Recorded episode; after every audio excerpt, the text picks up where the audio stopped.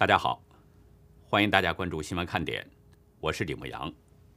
今天是美东时间四月十六号，星期六；亚太时间是四月十七号，星期天。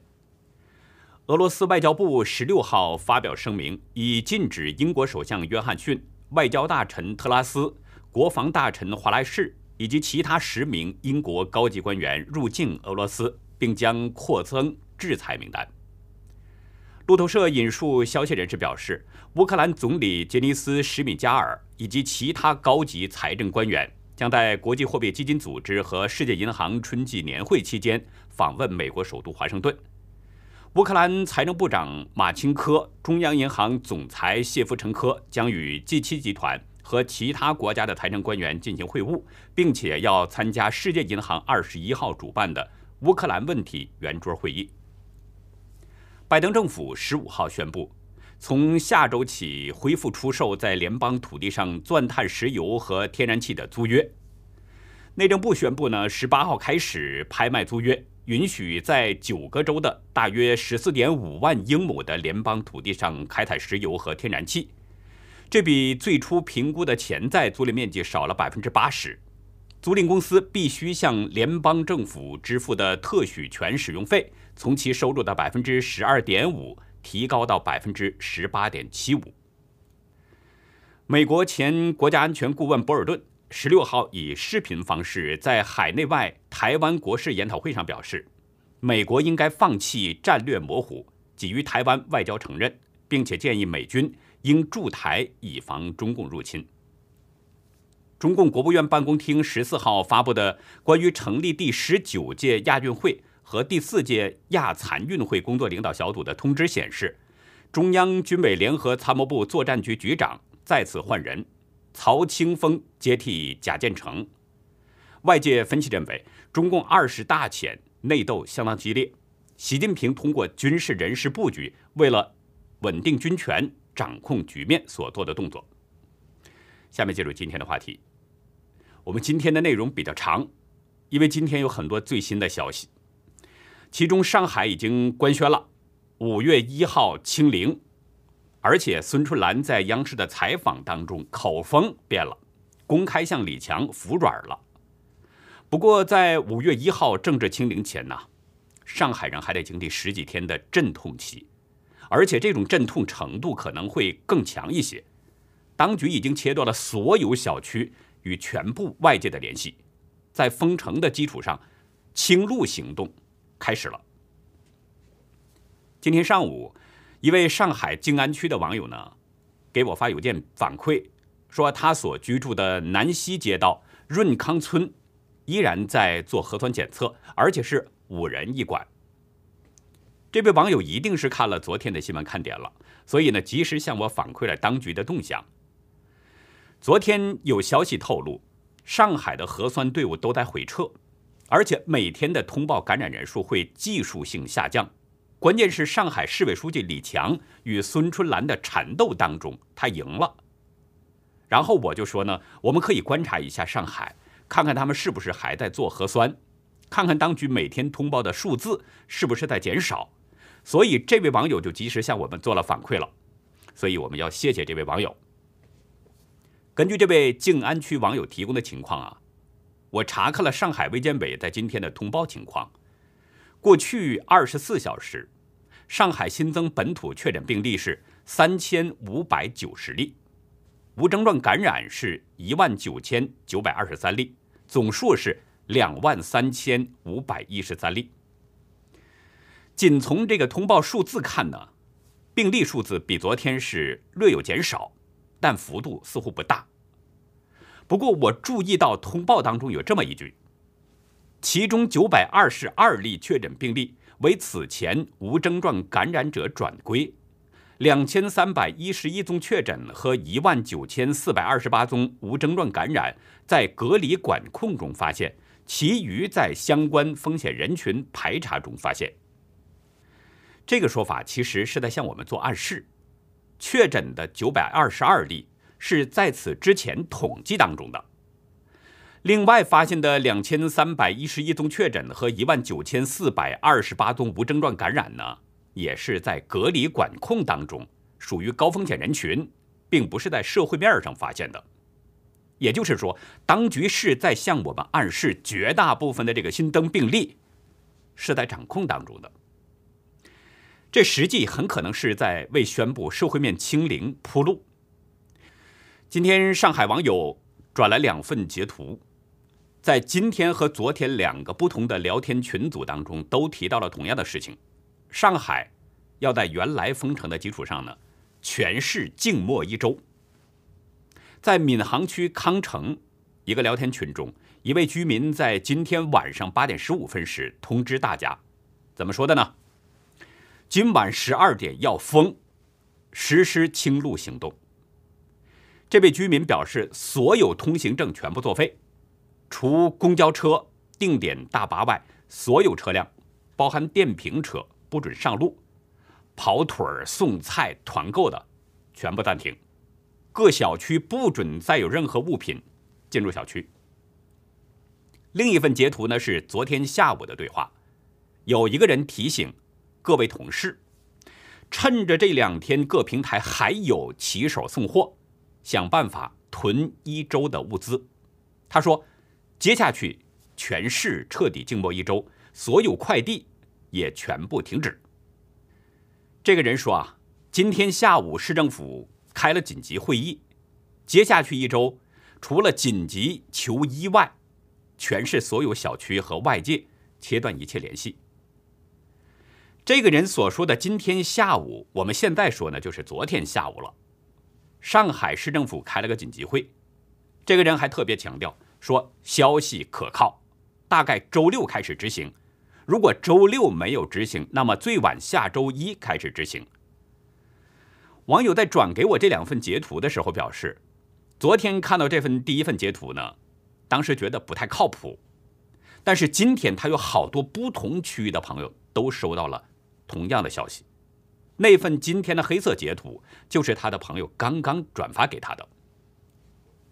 当局的这个清路行动，一定是在为社会面清零做前期工作，彻底要把人们封禁在家里之后，找个机会宣布清零，以显示当局。决策是对的，这是中共在其他城市清零的一个惯常动作。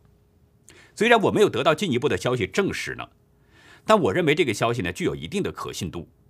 我觉得应该是上海要宣布社会面清零的一个预备动作，也就是李强斗赢了，孙春兰落败的一个体现。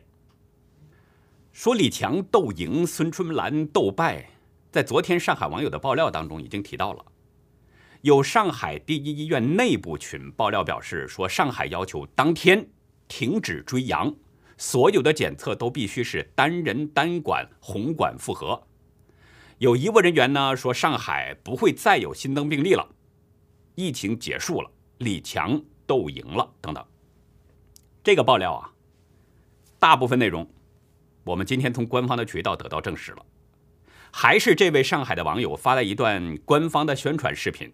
印证了昨天上海第一医院内部爆料的消息，而且也印证了之前爆料的消息，比如五月一号之前动态清零。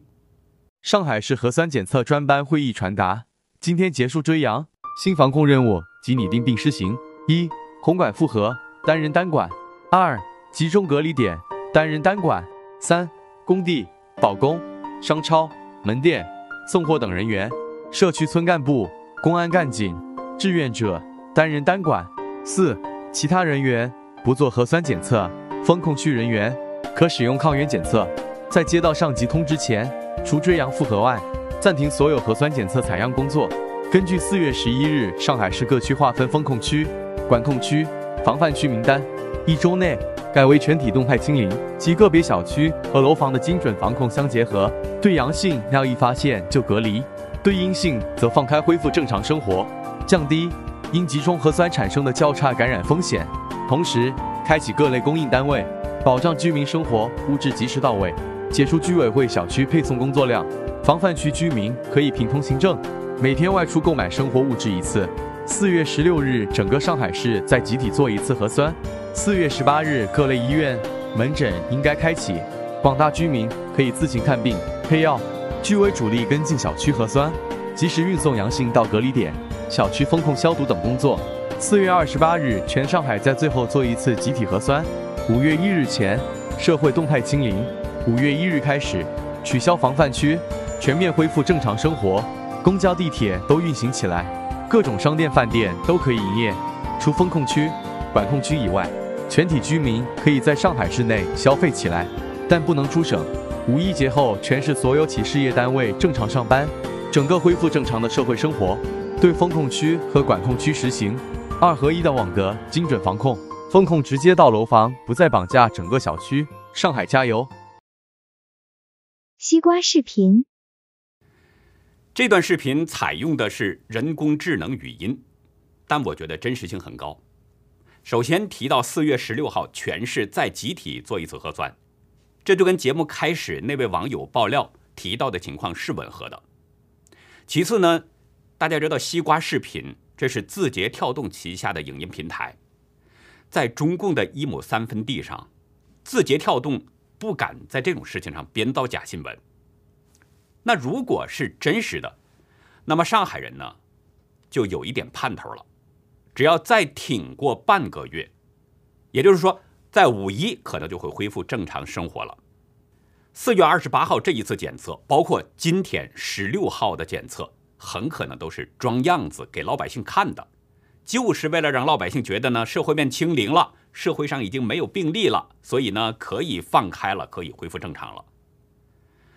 至于是不是真的没有阳性，我昨天就说了，那得看政治需要不需要。需要的话没有阳性，那就必须没有阳性；需要有阳性的话，那就必须得有阳性，对吧？是这样吧？就看政治需要什么样的情况，那现在李强斗赢了，他不需要出现阳性了，是不是？这个道理是明摆着的。那为什么就确定李强是斗赢了呢？其实也不是李强斗赢了，这准确的说是孙春兰呐败给了病毒，这个病毒是根本控制不住，上海人不服他那一套强硬的清零，这对上海人的伤害太大了，所以呢。李强才不愿意背这个锅，才跟孙春兰去较劲。最终，孙春兰已经落败了，不得不服软。咱们看看官方的报道，就可以看出来，孙春兰口风已经变了。昨天的央视报道中啊，被网友称为“孙老太婆”和“大强子”的这两个人都出面讲话了。孙春兰表示呢，说按照习近平的要求，从全国调集了近五万医务相关力量。在上海市委的领导下，共同抗疫已经取得了阶段性成果，疫情的传播指数由当初的二点二七下降到现在的一点二三，我们早日实现社会面清零的目标指日可待。传播指数是什么意思呢？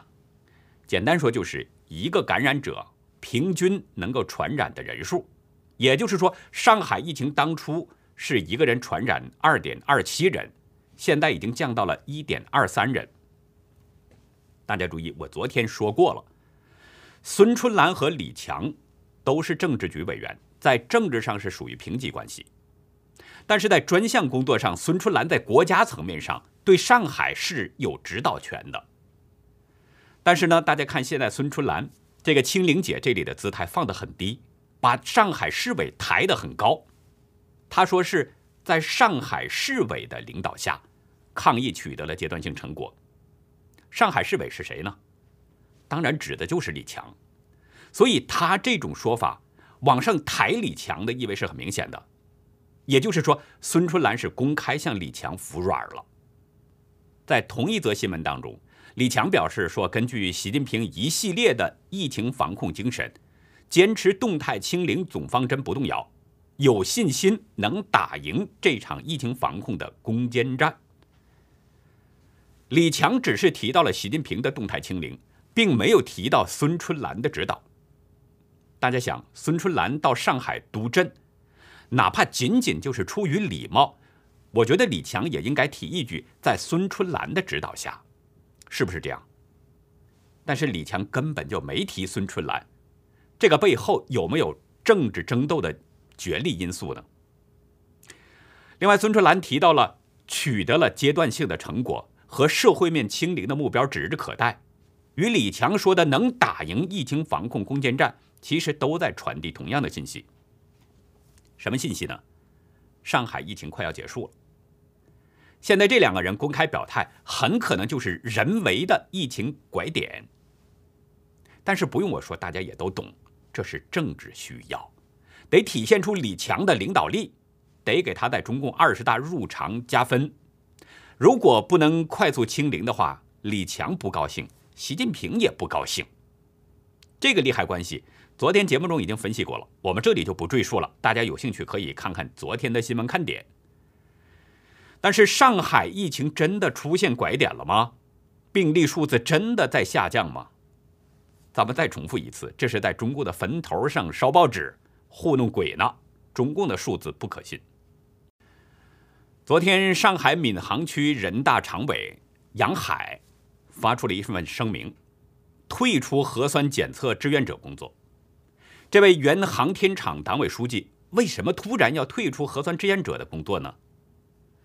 声明中表示说，从三月十三号以来，他所在的平阳六村。先后组织了十三次核酸检测和九次抗原检测，基层干部和志愿者们很努力，居民也很积极配合。但是经过一个多月的检测和风控管理，情况却越来越糟糕。仅在四月一号到十三号这个严控期间，小区内做了六次核酸、八次抗原检测，但是阳性从十四人增加到四十九人。涉阳楼道从十个增加到二十二个，而且分布及递增过程呈现一定规律。很多居民都分析认为，疫情越来越严重，是因为一次次检测时产生了交叉感染。对这些情况，却没有专业人士的关注和解答。从这里我们可以看出，社会面上的这个病例数字还是相当多的。一个小区内，十三天当中就增加了三十五人。那么，整个上海市两千六百万人口会增加多少病例呢？虽然不能用简单的倍数关系来判断吧，但我估计也不会是个小数字。杨海在声明中指出，检测过程和后续工作相当混乱，每次都是突然通知检测，导致基层工作总是很仓促，居民也感到被折腾。检测后呢？信息数据又不透明、不准确，阳性不能及时撤离，涉阳楼道没有专业消毒等等。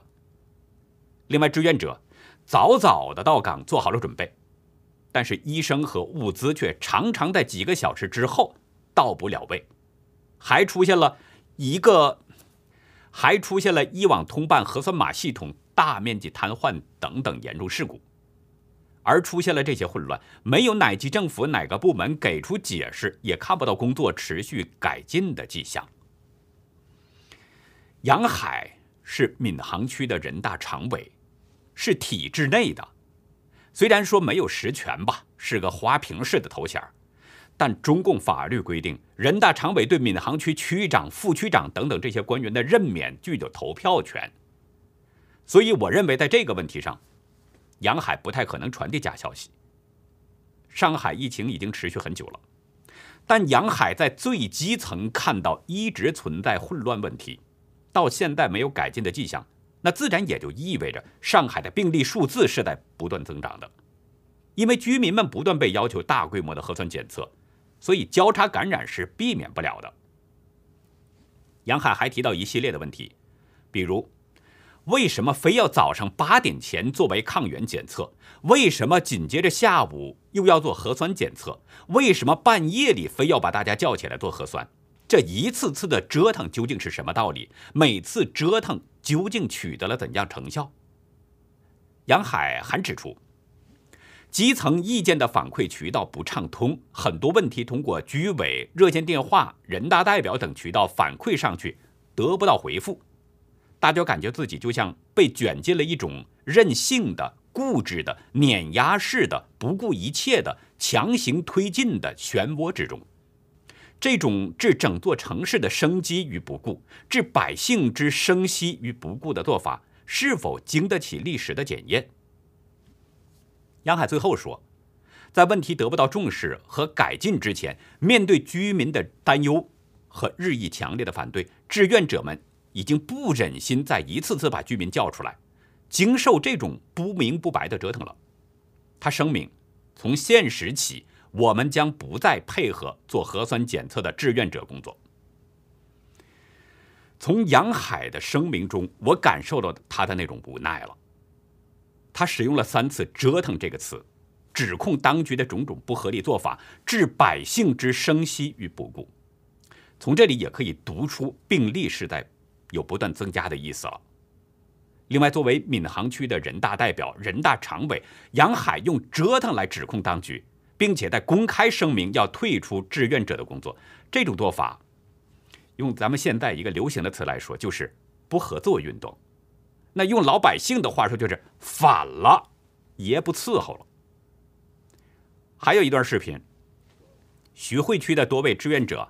跟政府工作人员进行争执，其中一个人呢手里拿着封条，对政府人员说：“这期间我们辛苦防疫，但是我们对这种行为非常反感。难道我们的法还没有你们的领导大吗？听你们领导的还是听法律的？”另一位志愿者说：“不是说我们不配合，而是我们作为志愿者根本就做不了这样的事情。明天过后，你们封条一撕下，我们志愿者都不要做了。”我们也没脸做了，我们也不想做了。在当局这种风控之下，除了不受任何限制的中共官员外，没有人会不烦。人们没有行动自由，吃饭成了奢侈，甚至好端端在家里边却被大白强制赶出家门，人们不烦才怪呢，人们不反抗才怪呢。今天上海当局又辟谣了，表示呢微信圈。群中流传的杨浦一小区分发物资是作秀，这是网络谣言，声称那笔物资是无偿分发给社区的特殊群体，比如不会网购的老年人等等。辟谣中表示说，网友在微信群发布的消息称呢，说延吉中路一小区门口有大货车运送物资，物资是一箱箱装好的，看上去很高级，但是刚卸了一半。就连车带货又全部开走了。有网友认为这是在作秀。对这个消息，杨浦方面回应称，网友发布的文字和照片呢是四月十三号，是爱心企业无偿捐赠给社区的，声称是分发给不会网购的那些特殊群体，要解决他们的生活困难等等。当局的辟谣底下，像是精选留言一样，一片质疑的声音。有网友指出，我发现了，疫情以来上海做的最多的事儿就是辟谣，辟谣等于实锤。还有网友嘲讽，网上都在喷上海的各类防疫工作做得太烂。我劝大家理智和客观，有一说一，凭良心讲，上海的辟谣工作可真是全国第一的。这些咱们就不多说了。我注意到下面啊，有一位网友。他是这么指出的：作秀的不是杨浦，是宝山。需要我说出是哪个小区吗？领导们为了作秀，就给住在前面的一小部分人发了物资。如果不是居民集体抗议，也不能在两天后拿到物资。这个呢，咱们要说一下，上海方面的辟谣啊，的确是有过这种张冠李戴的先例，比如早前民间传闻说。交大沦陷几百例阳性，有这个消息吧？随后上海当局又辟谣说徐汇交大没有沦陷，没有几百例阳性，说这是网络谣言。但实际后来民间证实了，网络传闻指的是闵行交大，并不是徐汇交大。那现在上海又来这一手了，当局说是杨浦，而实际是宝山。昨天，一位家住黄浦区瑞金二路的数据分析师在微博发文，他晒出了封闭以来拿到的物资，是一袋菜、三罐奶和四盒莲花清瘟胶囊。这位分析师表示啊，到十二号囤积的食物就已经耗尽了。随后，他打了区信访办、街道办、市长热线和市保工电话，前面两家是互相踢皮球。后面两个电话根本打不通，在各种文明方式都试过之后，昨天做核酸的时候，他情绪激动的大骂了居委。微博中表示，要物资还是要不到，最终绝望的回到家里，感到崩溃。他写道：“我从未想过，一个月前我还在写字楼里做白领，而仅仅一个月后，我竟然成了上访的市民要物资的泼妇。”他说：“不是讨饭吃，是真的没饭吃了。”一位上海市民程先生也告诉大纪元：“现在上海市不是家家缺菜，是家家没菜吃，真没办法。”程先生介绍，他的几个朋友没有一个有菜的。上海市民曹先生说：“呢，不要说蔬菜了，饼干、面包都搞不到，天天吃泡面，有一顿吃一顿。前两天溜出去还买得到泡面，但是接下来。”货架也空了。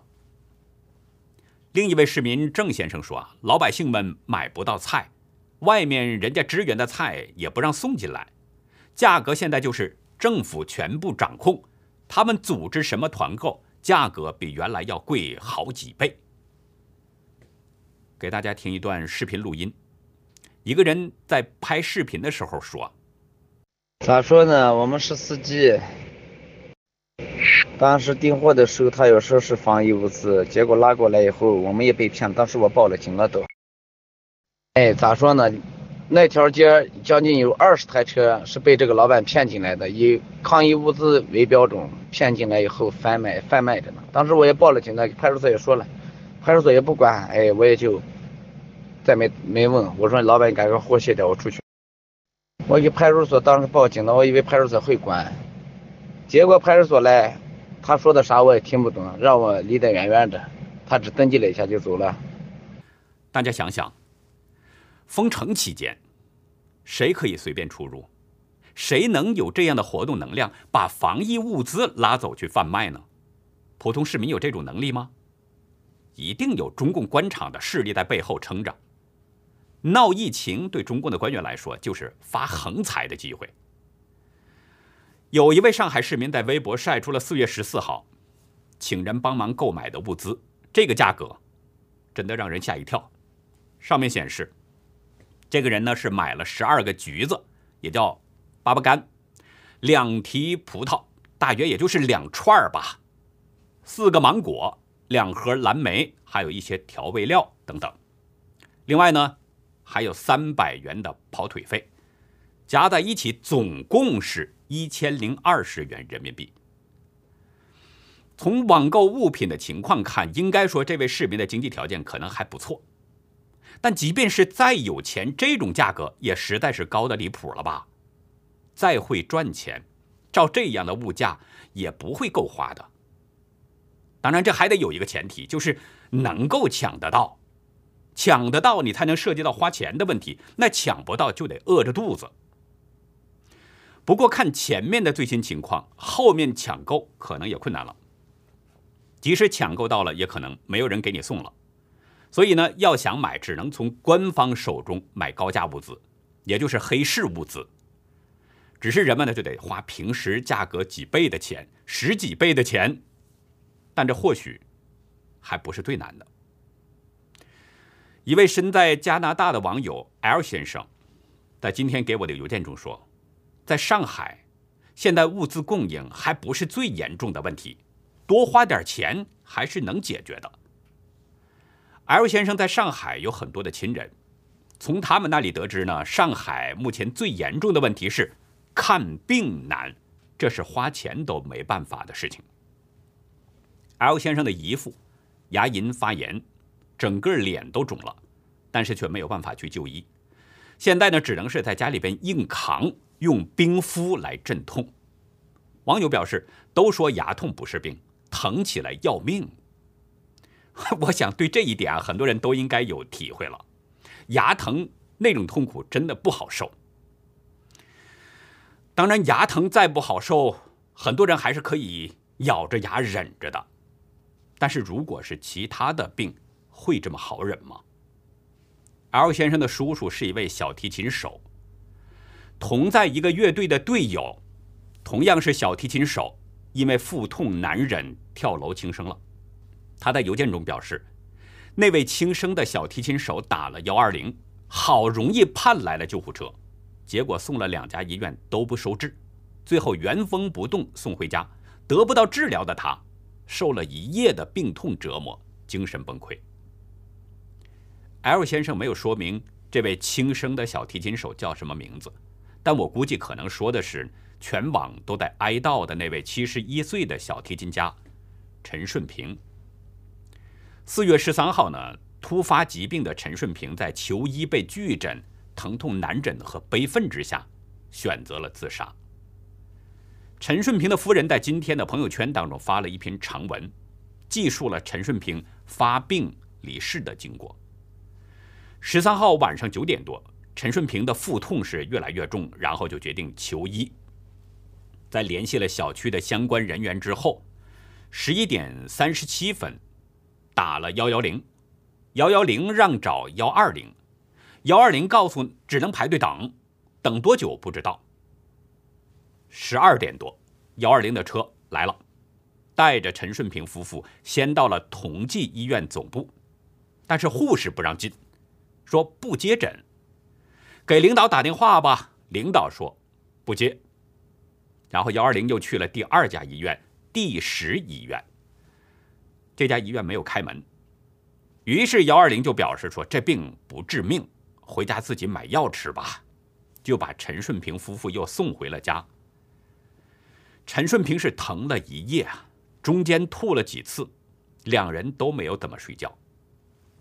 早上七点，陈顺平呢告诉夫人说不躺了，起床就去了客厅。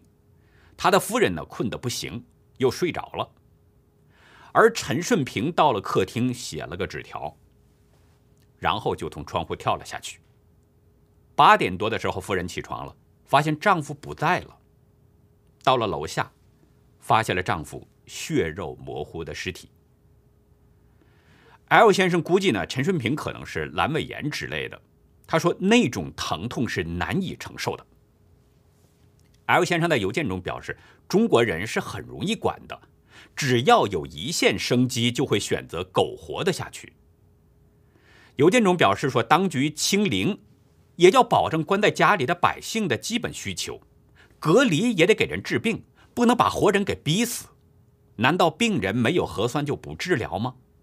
哪怕就是阳性病人得了病，就不应该得到治疗吗？很难想象这是现代社会一线大城市里会发生的事情。L 先生介绍呢，他的太太在温哥华的医院工作，医院所有收治的病人都要做核酸，可是，在核酸结果等待期间不耽误治疗啊。哪怕核酸结果是阳性，也就是安排一个隔离病房，没有不救治的道理。他说，在加拿大，救护车拉病人去医院，只要病人神志清醒，是要征得病人同意的。L 先生表示，前段时间啊，他曾经遭遇过一次车祸，救护车来了之后，救护员就问他想不想去医院，想去呢，他们就拉着去。L 先生写道。我感觉我很幸运，二十年前从上海移民温哥华，不然我也正在受苦。那好，以上就是我们今天节目内容了。如果您喜欢新闻看点，请别忘记点赞订阅，也希望您在视频下方留言与我们进行互动，更希望您能够让我们把这个频道多多的转发出去，帮我们一下，让更多有缘人、需要了解真相的人接触到我们。感谢您的收看，也感谢您的支持和帮助，再会。